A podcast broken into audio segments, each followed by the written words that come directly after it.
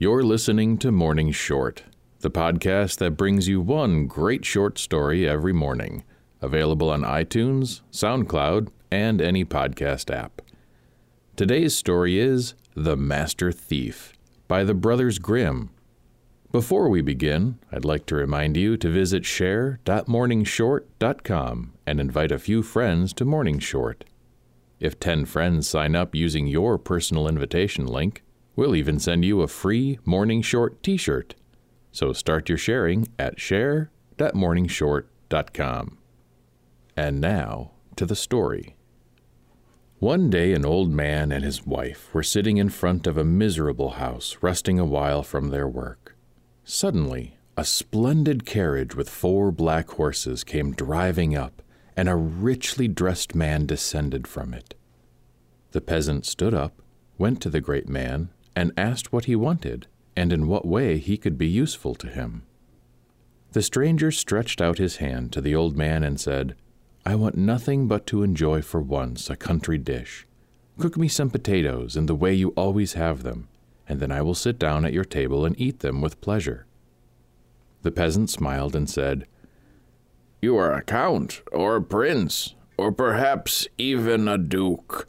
Noble gentlemen often have such fancies, but you shall have your wish. The wife went into the kitchen and began to wash and rub the potatoes, and to make them into balls, as they are eaten by the country folks. Whilst she was busy with this work, the peasant said to the stranger, Come into my garden with me for a while. I have still something to do there. He had dug some holes in the garden, and now wanted to plant some trees in them. Have you no children? asked the stranger, who could help you with your work? No, answered the peasant. I had a son, it is true, but it is long since he went out into the world. He was a ne'er do well, sharp and knowing, but he would learn nothing and was full of bad tricks. At last he ran away from me, and since then I have heard nothing of him. The old man took a young tree, put it in a hole, drove in a post beside it, and when he had shoveled in some earth and had trampled it firmly down, he tied the stem of the tree above, below, and in the middle, fast to the post by a rope of straw. But tell me, said the stranger, why you don't tie that crooked knotted tree which is lying in the corner there, bent down almost to the ground, to a post, also that it may grow straight as well as these. The old man smiled and said, Sir, you speak according to your knowledge. It is easy to see that you are not familiar with gardening. That tree there is old and misshapen. No one can make it straight now. Trees must be trained while they are young. That is how it was with your son? said the stranger. If you had trained him while he was still young, he would not have run away? Now he too must have grown hard and misshapen? Truly, it is a long time since he went away, replied the old man. He must have changed. Would you know him again if he were to come by you? asked the stranger. Hardly by his face, replied the peasant, but he has a mark about him, a birthmark on his shoulder that looks like a bean. When he had said that, the stranger pulled off his coat, bared his shoulder, and showed the peasant the bean. Good God! cried the old man. Thou art really my son! And love for his child stirred in his heart.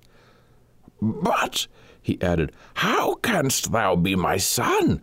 Thou hast become a great lord, and livest in wealth and luxury. How hast thou contrived to do that? Ah, father, answered the son, the young tree was bound to no post, and has grown crooked. Now it is too old. It will never be straight again. How have I got all that? I have become a thief. But do not be alarmed. I am a master thief. For me there are neither locks nor bolts. Whatsoever I desire is mine. Do not imagine that I steal like a common thief. I only take some of the superfluity of the rich. Poor people are safe. I would rather give to them than take anything from them. It is the same with anything which I can have without trouble, cunning and dexterity. I never touch it. Alas, my son, said the father, it still does not please me. A thief is still a thief. I tell thee, it will end badly. He took him to his mother, and when she heard that was her son, she wept for joy. But when he told her that he had become a master thief, two streams flowed down over her face.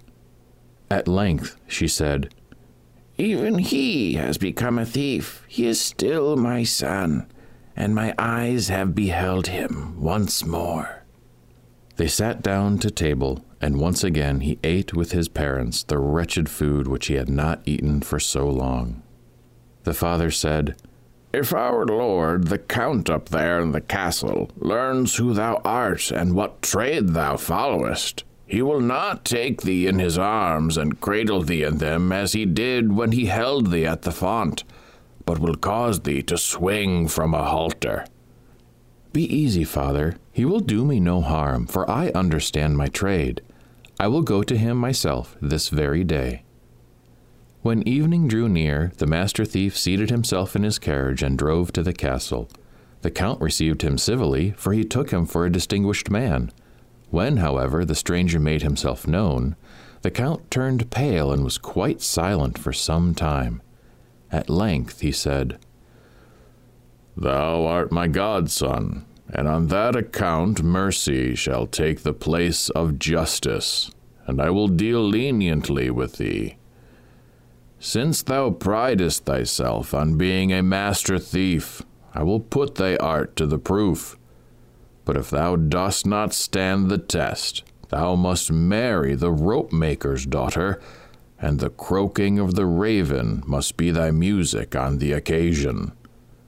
Lord Count, answered the master thief, think of three things, as difficult as you like, and if I do not perform your tasks, do with me what you will. The Count reflected for some minutes and then said, Well, then, in the first place, Thou shalt steal the horse I keep for my own riding out of the stable. In the next, thou shalt steal the sheet from beneath the bodies of my wife and myself when we are asleep, without our observing it, and the wedding ring of my wife as well. Thirdly and lastly, thou shalt steal away out of the church the parson and clerk. Mark what I am saying, for thy life depends on it. The master thief went to the nearest town. There he bought the clothes of an old peasant woman and put them on. Then he stained his face brown and painted wrinkles on it as well, so that no one could have recognized him. Then he filled a small cask with old Hungary wine, in which was mixed a powerful sleeping drink. He put the cask in a basket, which he took on his back and walked with slow and tottering steps to the Count's castle. It was already dark when he arrived. He sat down on a stone in the courtyard and began to cough like an asthmatic old woman and to rub his hands as if he were cold. In front of the door of the stable, some soldiers were lying around a fire. One of them observed the woman and called out to her, Come near, old mother, and warm thyself beside us. After all, thou hast no bed for the night, and must take one where thou canst find it. The old woman tottered up to them, begged them to lift the basket from her back, and sat down beside them at the fire. What hast thou got in thy little cask, old lady? asked one. A good mouthful of wine, she answered. I live by trade. For money and fair words, I'm quite ready to let you have a glass. Let us have it here, then, said the soldier. And when he had tasted one glass, he said, When wine is good, I like another glass. And had another poured out for himself, and the rest followed his example. Hello, comrades, cried one of them to those who were in the stable. Here is an old goody who has wine that is as old as herself. Take a draught. It will warm your stomachs far better than our fire. The old woman carried her cask into the stable. One of the soldiers had seated himself on the saddled riding horse. Another held its bridle in his hand. A third had laid hold of its tail. She poured out as much as they wanted until the spring ran dry. It was not long before the bridle fell from the hand of the one, and he fell down and began to snore. The other left hold of the tail, lay down, and snored still louder. The one who was sitting in the saddle did remain sitting, but bent his head almost down to the horse's neck, and slept and blew with his mouth like the bellows of a forge. The soldiers outside had already been asleep for a long time, and were lying on the ground motionless, as if dead. When the master thief saw that he had succeeded, he gave the first a rope in his hand instead of the bridle, and the other, who had been holding the tail, a wisp of straw. But what was he to do with the one who was sitting on the horse's back? He did not want to throw him down, for he might have awakened and have uttered a cry. He had a good idea. He unbuckled the girths of the saddle, tied a couple of ropes which were hanging to a ring on the wall fast to the saddle, and drew the sleeping rider up into the air on it. Then he twisted the rope around the posts and made it fast. He soon unloosed the horse from the chain. But if he had ridden over the stony pavement of the yard, they would have heard the noise in the castle. So he wrapped the horse's hoofs in old rags, let him carefully out, leapt upon him, and galloped off. When day broke, the master galloped to the castle on the stolen horse. The count had just got up and was looking out of the window. Good morning, Sir Count, he cried to him. Here is the horse which I have got safely out of the stable. Just look how beautifully your soldiers are lying there sleeping.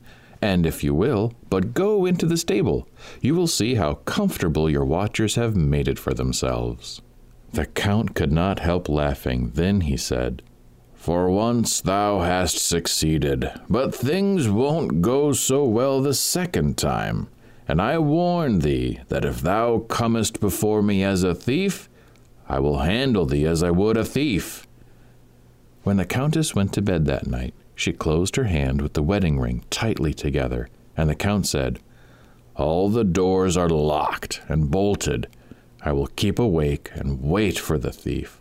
But if he gets in by the window, I will shoot him. The master thief, however, went in the dark to the gallows, cut a poor sinner who was hanging there down from the halter, and carried him on his back to the castle. Then he set a ladder up to the bedroom, put the dead body on his shoulders, and began to climb up. When he had got so high that the head of the dead man showed at the window, the Count who was watching in his bed, fired a pistol at him, and immediately the master let the poor sinner fall down and hid himself in one corner. The night was sufficiently lighted by the moon for the master to see distinctly how the count got out of the window, onto the ladder, came down, carried the dead body into the garden, and began to dig a hole in which to lay it. Now, thought the thief, the favorable moment has come, stole nimbly out of his corner, and climbed up the ladder straight into the Countess's bedroom. Dear wife, he began in the Count's voice, the thief is dead, but after all, he is my godson, and has been more of a scapegrace than a villain. I will not put him to open shame. Besides, I am sorry for the parents. I will bury him myself before daybreak in the garden that the thing may not be known. So give me the sheet. I will wrap up the body in it and bury him as a dog buries things by scratching.